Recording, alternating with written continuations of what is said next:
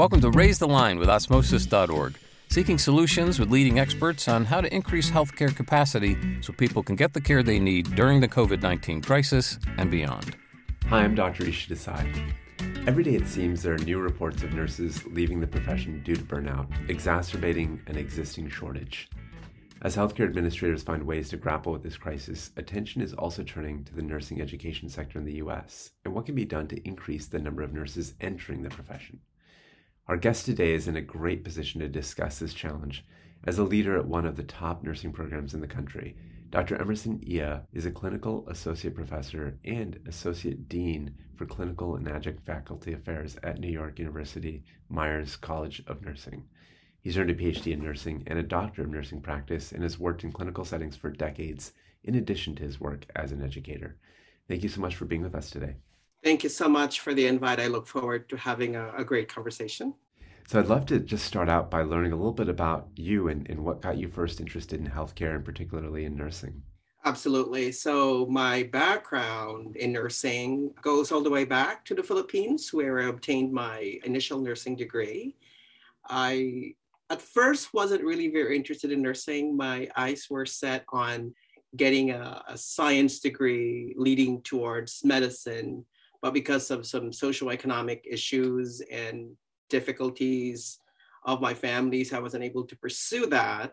And nursing was the closest thing because of its science background. I didn't realize that it was not just a science, but it's also an art. So that was a, quite a revelation. And I could never imagine myself right now not being a nurse. So, my background I've worked in many clinical areas. I've worked in emergency departments, in medical surgical areas, in home care, and had been an advanced practice nurse as well, and now as an educator and as a nurse educator administrator. You know, you alluded to a couple of things there. I'd just like to dive into the first, which is economics. You know, it can be a big barrier for a lot of healthcare students. You mentioned the Philippines, but really around the world to get into professions that they that they care about. Do you mind just diving into what the economics were like in training in the nursing profession versus the medical profession? What were some of the differences that you saw?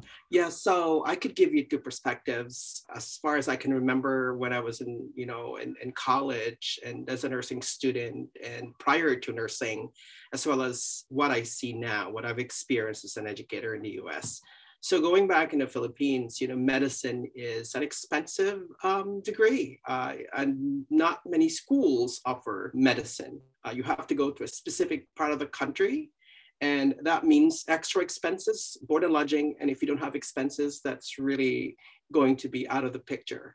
Well, here in the US, I think there's a lot of commonalities. You know, health profession degrees, medical programs, nursing programs are very, very expensive. And I know there are some state colleges and city colleges that may offer reasonable tuition and may be available to students, but overall, there are some issues that complicate going into a nursing school because of economics. So it's a complicating issue. That's one of the reasons that many students do not go into nursing because not just the amount of work involved in nursing school, but also some of the resources that might preclude them from getting into nursing school. The other thing you mentioned is that when you started, you were happily surprised that there was kind of an art element to it as well as a science. Do you mind just talking about kind of what was your mindset going into it and then what did you discover exactly? Yes, as I said earlier, I was really into science. Science was my favorite subject way back in high school. So when I was thinking about what to take up in, in college, of course, you know, science-based professions, medicine. And nursing, I know there is some science involved, but of course, that's what I took way back in college. But when I dove into nursing, it's really more just in the science. It's really applications of science. And it's taking care of a human person. And that is an art by itself. You have to know the sciences, the pathophysiology, anatomy, and all of that in taking care of a human person, of a person, but you also need to deal with that person who has emotions, who is more than the sum of his parts. You know, there are some emotions involved. There are some other socioeconomic status involved. So being a nurse really was a revelation for me to really taking care of the whole person, not just a disease. That makes a lot of sense. Now, you obviously did a lot of clinical practice, but then you also became an educator and administrator. So I'm just curious about those transitions. What led you into those paths? Yeah, so uh, after so many years of practice, as I look back to my career then, I remember thinking about the many individuals and mentors who have influenced me and have contributed to who I was at that time. And I said, what a great way to really contribute back and to give back by being an educator, because you really have a very influential role in shaping the next cadre of professional nurses. So that was one of the motivations that I have why I went from clinical practice to uh, education is to really have a significant impact on training and preparing the next cadre of nurses. And of course, as my years evolve as an educator, I have progressed to become an administrator. And I've also realized that I am who I am right now today because of so many other leaders who have influenced me and what a great way to impact nursing education and to also mentor and be an example to many others by being an administrator. So I've really taken each of those roles really, really seriously. And I've enjoyed uh, with the thought that, yes, I'm giving back to the profession, but at the same time, I am mentoring the next cadre of nurses and the next cadre of leaders. So that's a, a good segue. Speaking of the next generation, you're a critical part of the team at NYU Meyers School of Nursing. I'm curious, what do you feel distinguishes it from other programs, and, and what do you feel is, is kind of the special sauce that you all bring? Oh, NYU Meyers has a illustrious history in nursing education. We mm-hmm. uh, one of the first PhD programs in the country, and we have really distinguished alumni from the school who have gone on to become leaders, not just in healthcare and nursing in the U.S. but globally. We have the most outstanding faculty here currently teaching, one of the most distinguished practitioners as well, who are also part of the school. And when you ask about what really distinguishes Meyers from all the rest, one of the things that really come to mind is just our history and our, our faculty, but really the students. Our students come from a diverse group. They're smart, they're dedicated, they'll challenge you every single day. They're not afraid to ask questions. They're not afraid to really uh, challenge the status quo, and they're not afraid to think out of the box. We also have a very uh, cutting edge curriculum, both at the graduate and undergraduate. One thing I could give you an example is a design thinking curriculum model that we have integrated in our undergraduate program. And it really is an innovative way to educate the future nurses and leaders out there who can think out of the box and can think innovatively to answer all the pressing questions in healthcare. I imagine thinking innovatively uh, is not just limited to the students because you know you all have had to deal with COVID this year and will in in the next year as well.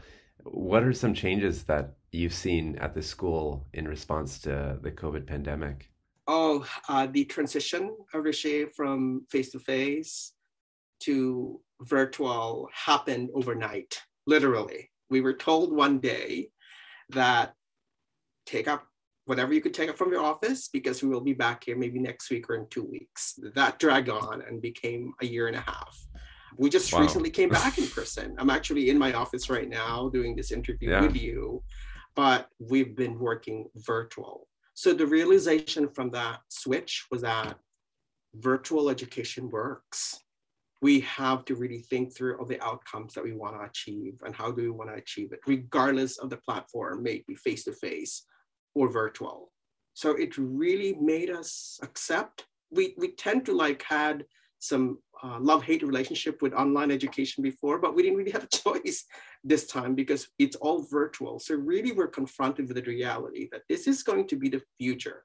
This is how learning would look like moving forward. It is here now and it will more common in the future. And we just need to think of outcomes, the educational outcomes that we want to achieve. What do we really want our students to look like when they graduate from the program? And how can we achieve that with the education platform that we have? So yes, we come to embrace virtual, but we also come to embrace that there's also the importance of having the face-to-face meeting, especially in health professions and nursing in particular, which really leverages on interaction with, with patients on, on a daily basis, on a regular basis. And we were very lucky here at Meyers because we were able to really continue that form of instruction in clinical, in simulation in particular. We have a very strong simulation center here that offered that continuity to students so there's no gap in their learning. And come next week, we will be back in person in our classroom teaching exciting and motivated students to learn about nursing and be the future nurses who will lead nursing and healthcare. That's awesome. Welcome back to your office and to the campus. That's a pretty exciting thing after a long time. You know, these nurses, you, you describe them as energized, enthusiastic, you know, not uh, scared to, to question norms. You know, right now with COVID, we're also seeing the other end of the spectrum with a lot of nurses feeling burnt out, stressed, fatigued. What, what sort of conversations are you having among the faculty and the students about that reality as well?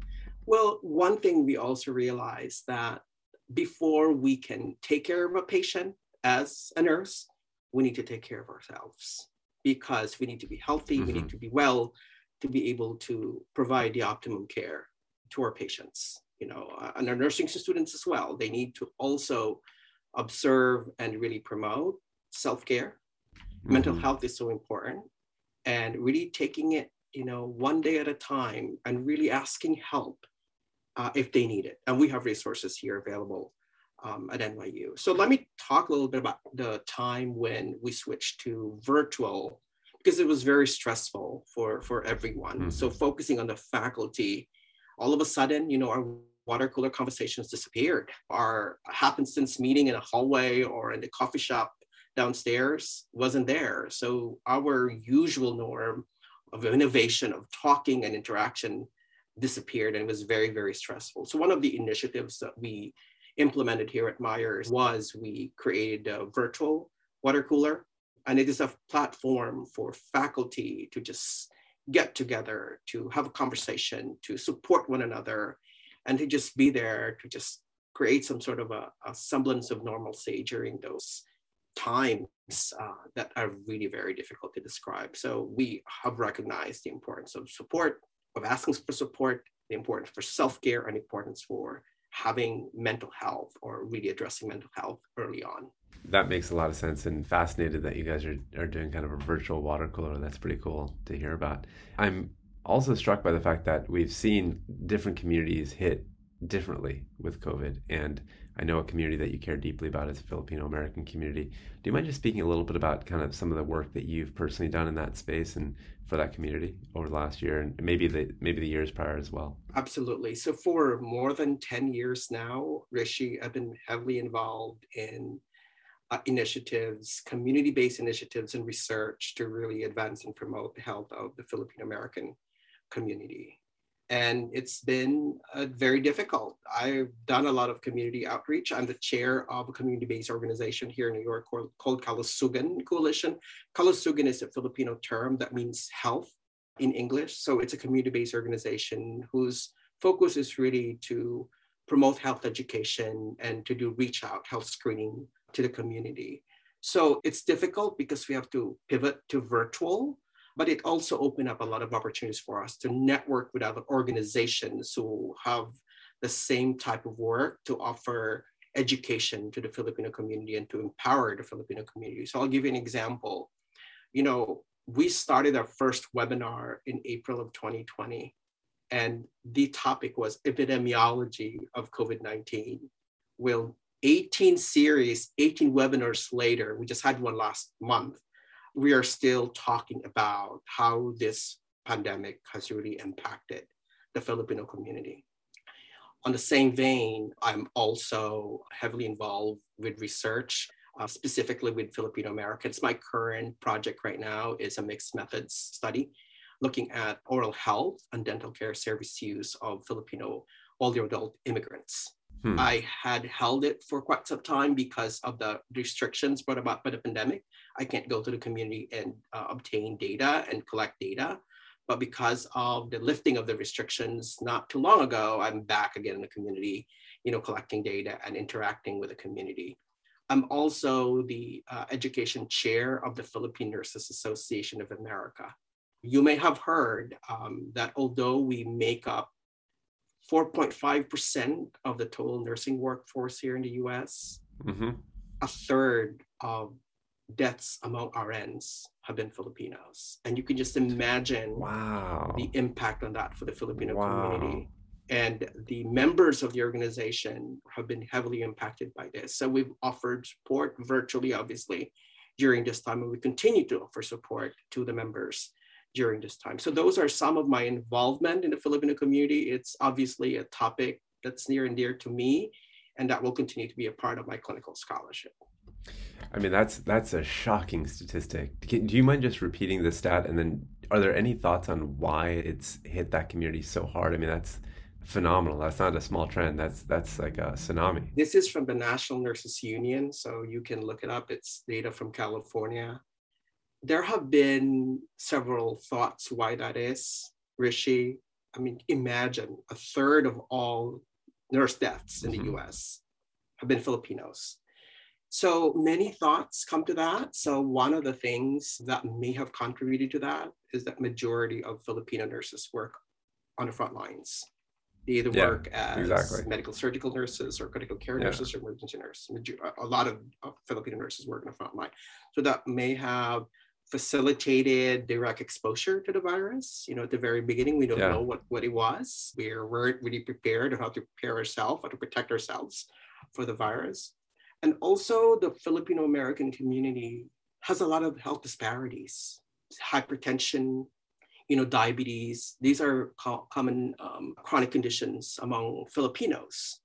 And of course, we all know that uh, these are risk factors, you know, in the development in, in acquiring COVID. And many of the RNs may be burdened by this chronic disease states. So those are some of the thoughts and thinking about why, but the data are the data. And it's no way denying that it has heavily impacted the Filipino American community, especially the Filipino nursing community. You know, the the sad and tragic situation is that this could happen again. We could have another pandemic. It could be another situation, maybe maybe a little different in some ways. But some of these themes are going to recur. And I'm curious to know whether you feel like there are lessons that we've learned already, maybe some examples of lessons learned about how to you know strengthen our healthcare system, uh, including what you just mentioned on frontline healthcare workers, how to keep them more safe, so that we don't see this tragedy unfold again in the future? Yeah, so I'll, I'll address that in two parts. First one is you know protecting our frontline workers. We need to really protect our healthcare workers. We need to be backed by science on how can we prevent transmission and how can we make sure that our healthcare workers who are on the front lines are given their personal protective equipment, the appropriate ones when battling something this this magnitude or, or this type of, of epidemic. The other piece is about the realization that the health inequities uh, mm-hmm. that this pandemic has laid bare. We now realize that, yes, all the efforts that we've done in the past may be inadequate to really mm-hmm. achieve the goal that we set to achieve, which is to achieve health equity. And also there's a realization that our health professionals, physicians and nurses and other members of the healthcare team may not have been you know, adequately prepared to care for a diverse group of individuals with very specific needs, mm-hmm. depending on their situation. So the realization is that we need to do better in educating our future healthcare workers, nurses, physicians, and we need to really equip them in understanding what is health globally and what are the factors that affect health, such as the social determinants of health. We need to really have a full understanding how the social determinants of health really impact health disparities uh, and how, if we can address those health disparities, could lead to uh, achieving health equity. So, yes, so this is a wake up call. This is really a pivot for, for all of us to rethink how we protect our healthcare workers and at the same time, how we educate our future healthcare workers.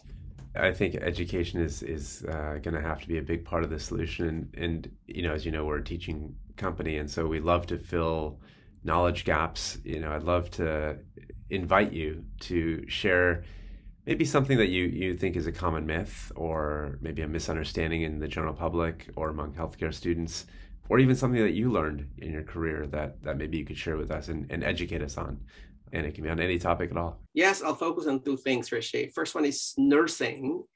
Nursing is such a rewarding career. It will open mm-hmm. a lot of doors of opportunity. Not a plug, but I wrote a book. I co-wrote a book called 300, 301 Careers in Nursing. So there Oh, wow. is opportunity for nurses to really explore different career paths um, Wow. while in nursing. So this is a rewarding career that really would offer a lot of opportunities for those who are considering nursing. Okay. And the other lesson or another thing that I would like to share with uh, your viewers is that there is this report that was recently released by the National Academies of Medicine, which is called The Future of Nursing, mm-hmm. Charting a Path to Achieve Health Equity.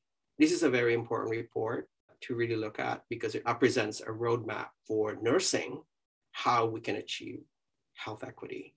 And nursing education is a big part of that the role of nursing education in preparing the next cadre of nurses who will be ready to address social determinants of health and how to be ready to really be champions and leaders and allies to achieve health equity. So those are the two things that I'd like to share your viewers to, Yeah. to look up to look up because they're they're so important. So career in nursing is so important um, it will open up a lot of doors of opportunities for you. It's an exciting career. Then this new report that just came out that will really have an impact in, in nursing and nursing education.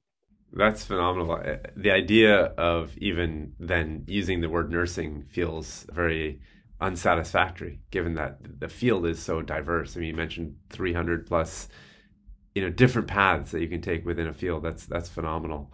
You know, I guess related to that, there are a lot of early stage uh, students in our audience that are just embarking on their journey. Maybe they've just decided to go into nursing, or maybe they are not even sure if they want to be in healthcare or not. You know, it's hard to say. What would be your advice? I mean, as you look back and think about kind of when you were at those early stages in your own career, what advice would you give to those students? Yeah, I'll start with what's currently happening, the pandemic. I will tell those future healthcare professionals or nurses, future nurses, that this too shall pass. When this is over, um, we would need healthcare professionals. We need healthcare professionals now. We need physicians. We need nurses. And they learn from this experience. You've seen, heard how this pandemic have really opened up deep fish fissures in our society. You know, social justice, health equity. So learn from this pandemic. And when you practice out there as a nurse, how would you change nursing? Mhm. How would you change healthcare?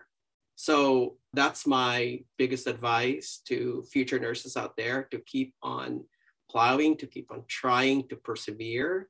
These programs, nursing programs, are not easy. They require a lot of dedication, a lot of, they require a lot of focus from your part, but they pay you back in so many ways. It's a very rewarding career. Whatever you put into, you'll take it back and more. So, yes, keep on persevering because this career will love you back. I love it. Yeah. The idea of persevering and loving your career, I think, are, are good notes to end on. Thank you so much for being with us today and for sharing your, your story with us. I really appreciate the opportunity and thank you so much again for this invite. I'm Dr. Rishi Desai. Thanks for checking out today's show. Remember to do your part to flatten the curve and raise the line. We're all in this together.